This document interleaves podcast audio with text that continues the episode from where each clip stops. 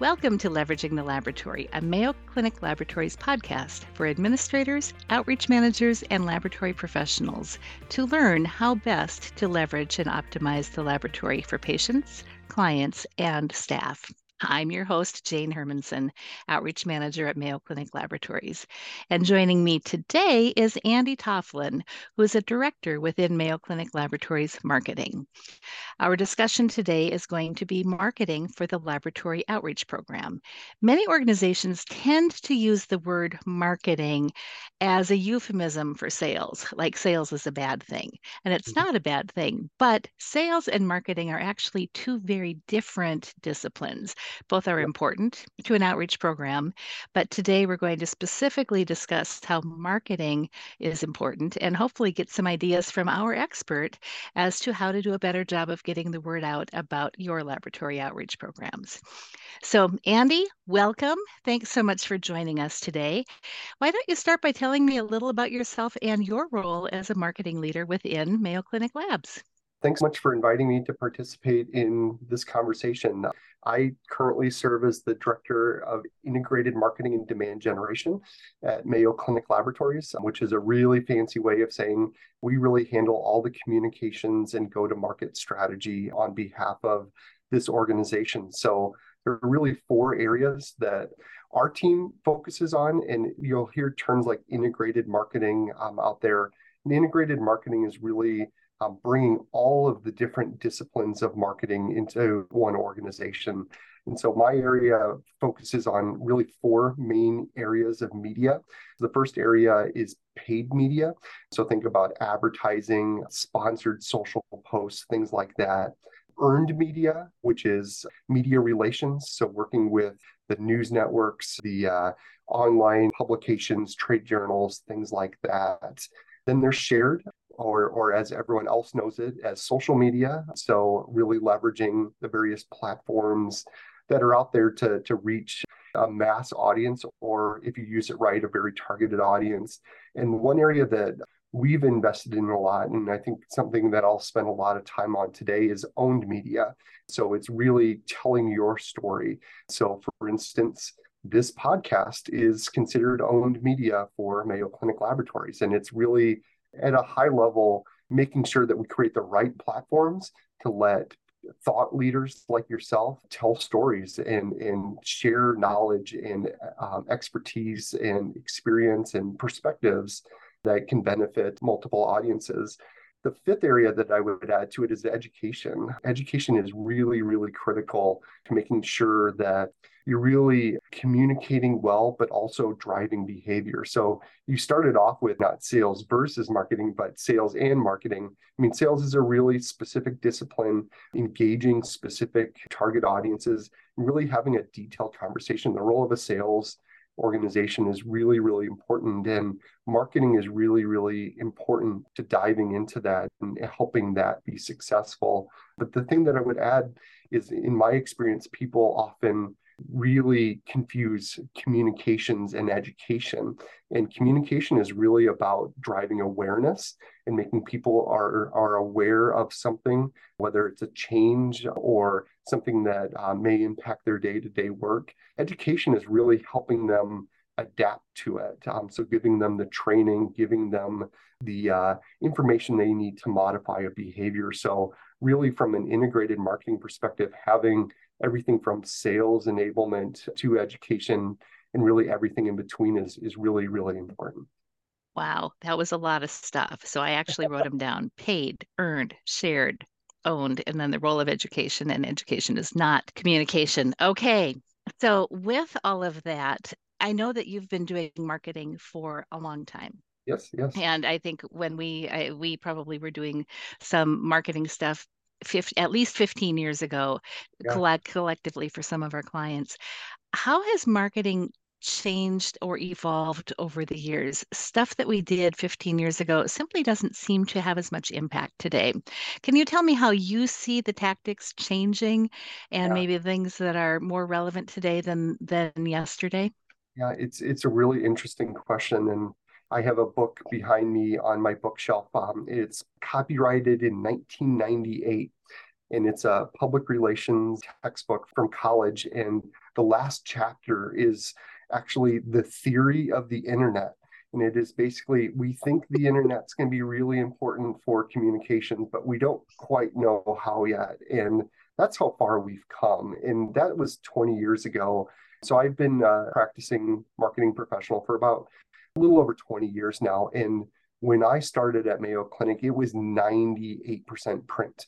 We printed everything, we sent it all around the world. We had huge warehouses as an institution full of print.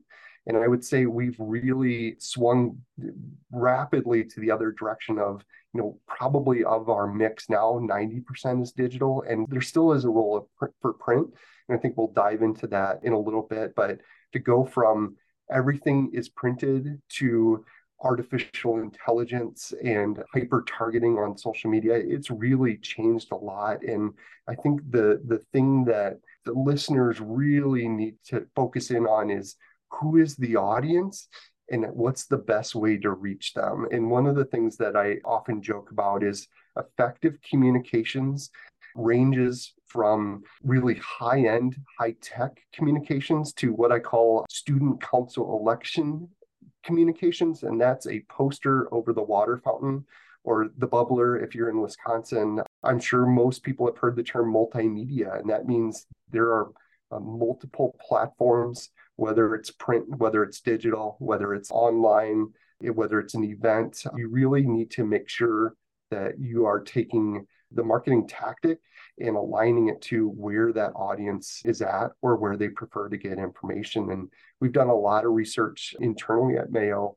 And you know there are very specific platforms that our providers are really interested in learning about test updates, for example.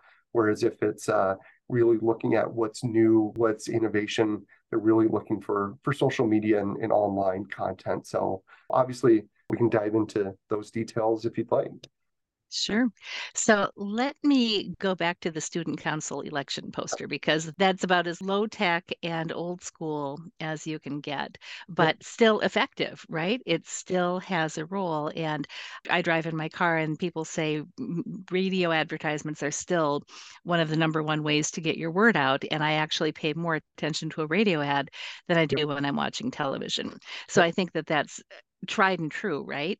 So paper would be one of those old tried and true types of tactics. Yep. And we've got some clients today that are saying, you know what, I want to go out, talk to some doctors. And I think in order to look official, I've got to have some paper with me. I want to be able to leave something with them. Absolutely. How would you, as a marketing professional, respond to that need for some paper? Is that a need? Is it not a need? Tell me more. 100% it's a need and and what we have found is 20 years ago print was the only way to deliver that information. But right now with um, you know the qr codes that became really popular during the pandemic those are really a great resource and anyone can do it.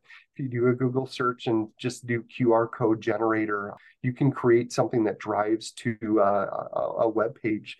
And so what we have heard from providers that we work with is they're really looking for that kind of reference piece of paper. So it's not the piece of paper that tells the whole story, but is in essence a physical bookmark to remind a provider, a, a laboratorian, etc., on, oh, yeah, there's an online resource for this. And so we've shifted a lot to, um, to postcards that have a high level message, a high level description of the product or service. And then we have a QR code that drives them to that website. And what I would say for the lab outreach programs is just think of your user. They're going to have something sitting on their desk. They're going to have something on a bulletin board. And you really want to look at print as a facilitator to drive people to a digital environment. So it, it's really that I often describe it as the explanatory to exploratory, where you want to explain at a really high level. And if someone really wants to dive into it, you need to give them that pathway to learn more and more and more about it. And so the combination of print QR codes and really rich detail on the web um, is, is really powerful continuum for uh, hospital laboratories. I love that. And I think the thing that is so meaningful in what you just shared is if you keep that print piece high level, Yep. it's not going to go out of date. And mm-hmm. then what you have is the opportunity then to keep your online information updated. Yep. So uh-huh. often people will do a big print of something and then, oh, gee, they change their hours, they move to a new location, and right. they have to scrap the whole bit. Right. So by keeping it high level like that, yeah, clearly mm, you what, update. What I would add to that is shift to on-demand printing. I referenced the Mayo model. We have giant warehouses full of medical equipment, but we have one that is specifically for print. And we know that that has an environmental impact because when you change a patient service center, you have to recycle all of that. And that's really comes with a, a lot of cost. And so digital printing has come incredibly far it's going through a big transformation now and there are going to be local printers that are able to print on demand or print lower print runs um, that i think can be really economical for for hospital labs. Well, and I think much more affordable as well. I think that the more di- something that uh, groups tend to be a little bit more challenged with is just making sure that they've got the right people to write the content, mm-hmm. create mm-hmm. the content, support the content, and even being able to use their own logo. So, yeah. tell us a little bit about how, within our own structure at Mayo Clinic, to manage our brand. It's one of those things that people think about how they own this part of their organization and that they need their own brand. And what we know from um, our market research, our, our brand health research is we are Mayo Clinic. We are not Mayo Clinic Laboratories. We would, if you take Mayo Clinic out of our brand, we don't have a brand. And so, what I would really emphasize is work within your organization and in the brand structure that they have, because there's a lot of equity, there's a lot of name recognition in that. And it's how do you clearly communicate to an audience of what part of your organization you're at. And so that's what we really emphasize is we want people to know that this is laboratory and pathology services provided by mayo clinic. And i would say from a lab outreach program you want providers to know that you are affiliated with that master brand, but here's your role, here's your unique service, your unique product offering that can really meet that need in that community. So um, there's really a, a big element of you know leveraging your organization's name reputation, the word of mouth that comes along with that, and really making sure that you're able to to really position your lab as a uh, an extension and something that's really critical to the success of your organization. Well, and I think one thing that we see our customers doing is making sure that when they're talking about lab that they're aligning it with mm-hmm. other organizational priorities. So many times they use the the Studer pillar methodology for their strategic plans and there's typically a community mm-hmm. pillar there. So pleading the case then to marketing to say, hey, our outreach program is an extension of our organization, hitting all of the items that are under your community pillar. Let's go for it. Tends yeah. to get a little bit more buy in that way. Yeah, I think this is a fascinating line of questioning. I, would love to throw a question to you, though. Um, I'm really interested in your thought of the role that health system marketing leadership can play in promoting the laboratory? What have you seen be successful? What are kind of the best in class lab outreach programs doing in that space? You know, really good question. And sadly, some aren't getting support at all. But for those who do have support, they will get access to the logo. They will have access to the media. So when you talked about the different ways of connecting the, the earned media, things like press releases, doing yep. a public service announcement on the radio saying, Did you know that it's Breast Cancer Awareness Month? Did you know that it's Prostate Cancer Awareness Month? And then talking about laboratory testing So, taking their scientists and engaging them into the community. So, when there is an engaged marketing department, they're looking at ways to engage with all of the different mechanisms that you've talked about to say, mm-hmm. how do we make sure lab's part of the story?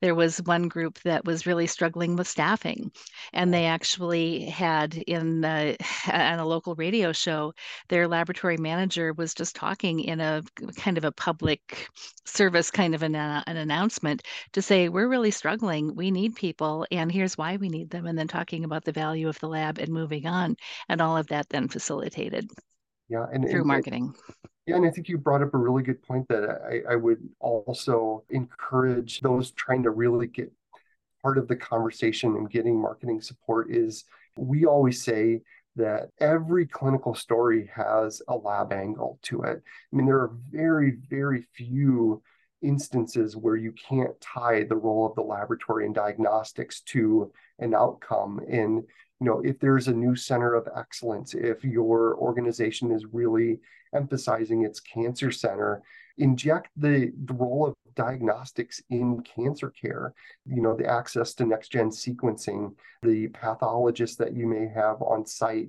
There's really a powerful story. And, you know, from a marketing perspective or a communication perspective, we're always looking for that ability to add that richness and that depth.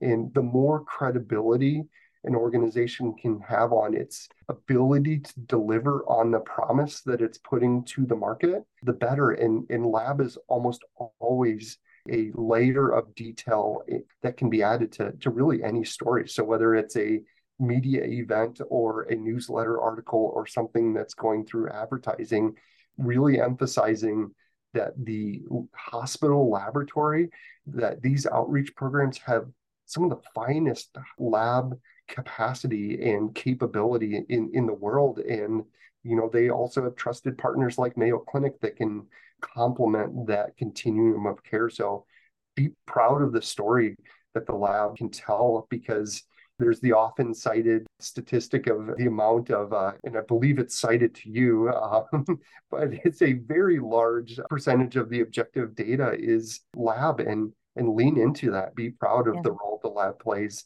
in the care of our patients. Absolutely. Well, and I, I think that I stole it from some other Mayo Clinic peers, and I think we ultimately got that information from a retired pathologist from Pittsburgh. But thank you for that. so, I, I know that we're uh, we're kind of coming up on our time, Andy. I want to hit a couple of things. Of course. You talked about social media, and I think that that's something that it's cheap. It yep. can hit a big audience. And Facebook is for the grandparents now, and Twitter and Snapchat and and TikTok. Tell me more. Yeah, and I would say it may be for the grandparents, but the grandparents are getting care at your organization. And mm-hmm. so, what I would really do is leverage what your organization is doing. And one of the key things that I've said at the leveraging conference and you know other engagements that I've been part of is people are all marketing professionals, communication professionals, they're always looking for high quality content. And so what I would say is you don't need to start your own accounts.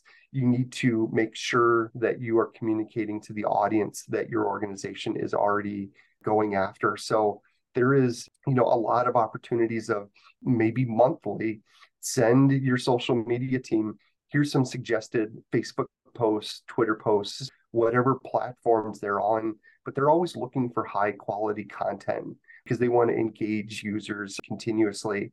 I would just uh, re-emphasize like remember where your audience is. You can say, hey, everyone's on TikTok. Well, are they healthcare buyers or in the instance of a, a, a, hospital outreach program, you're looking for decision makers that are able to say, hey, I want to send testing to Memorial Hospital. And so never forget where your true audience is. So there's going to be on one side awareness of you want people to know about lab testing, um, the role it plays, where to get it, the breadth that you have, and that can go across you know Facebook, Twitter, TikTok, whatever the platform is. But if you're really looking for like lead generation connections, LinkedIn is really the, the a, a great platform to make those connections and that's really where professionals are at right now. So it's really a pretty uh, important mix of both awareness and lead generation. I think that's a really good point, and really being where your customer is, who your customer is, and what your message is. So there's no one size fits all. So you really have to bring everything. I appreciate your call to request content. And that's what it's all about is providing valuable content. And if we've got the story to tell, engaging with the right marketing professional to put the wheels under that message, that's how labs are going to be most effective. Exactly. Yep. Andy, we're actually right at the end of our time. I'm going to ask you one last question, and I like to ask kind of a rapid fire question at the end. And building from your, your least favorite to your most favorite, could you name the top three ways that you love for labs to promote themselves? What are they and why? I think the third most important one is something that has a lot of utility. So think a print piece um, that has very high level actionable information on it, that QR code but it, there is a role for print and especially in busy laboratories or busy practices quick references are, are really important the second area there's a, a term of content marketing it's a really simple way of saying storytelling. Tell your story. So, whether it is a podcast like this, whether it's a short video, whether it's a, um, a longer form piece, tell your story. Tell the story of what makes your organization unique and the most important part of, of marketing is encouraging word of mouth. We really want to make sure that we are facilitating and, and, giving people content to to share and to have the conversations with their friends and family if, if they're making a decision of hey i have a, a medical need we want the most powerful thing is a referral from a, a, trusted family member or friend. And, you know, we just look at the Mayo history. And Jane, you and I have been here long enough that we've run into patients that refer it to as the Mayos um, because their parents literally were saying, you got to go see the Mayo brothers, the Mayos. And so that was the most powerful and remains the most powerful driver of care at Mayo Clinic and also for laboratories, people that have really strong experiences, positive experiences with labs are going to go back to those labs. So really make sure that you are uh, harnessing and encouraging that referral through word of mouth. Excellent. And I, I, I, really appreciate your comment about lab being tied to the organization because a positive experience with lab turns to positive experience with the organization overall. Precisely. Yep. So, with that, any last words, Andy? I would just uh, again tell your story. What each lab outreach program, what every lab professional does every day is truly giving the data to give a patient an answer. It may not be the answer they're looking for, but it's an answer and they can make the right decisions and get the right care, the right therapy, etc. So I just I'm humbled every day that I get to work with laboratorians and get to work with people like you, Jane, that are, are spreading the word about how important this practice is and that the role of the laboratory is absolutely essential to the success of every healthcare organization and so critical to the outcome for the patients as well. Thank you very much, Andy. You've really given us a lot of time today and a lot to think about related to outreach program marketing. So I hope also that our audience has gained some new ideas to implement in their own outreach program, which of course allows them to provide the best quality to their customers and to their patients. Thanks again, Andy. Thanks so much, Jane. Thank you for listening to Leveraging the Laboratory, a podcast from Mayo Clinic Laboratories. If you've enjoyed the Leveraging the Laboratory podcast, please subscribe. And until next time, we encourage you to continue to promote your community based hospital laboratory. The needs of the patient come first.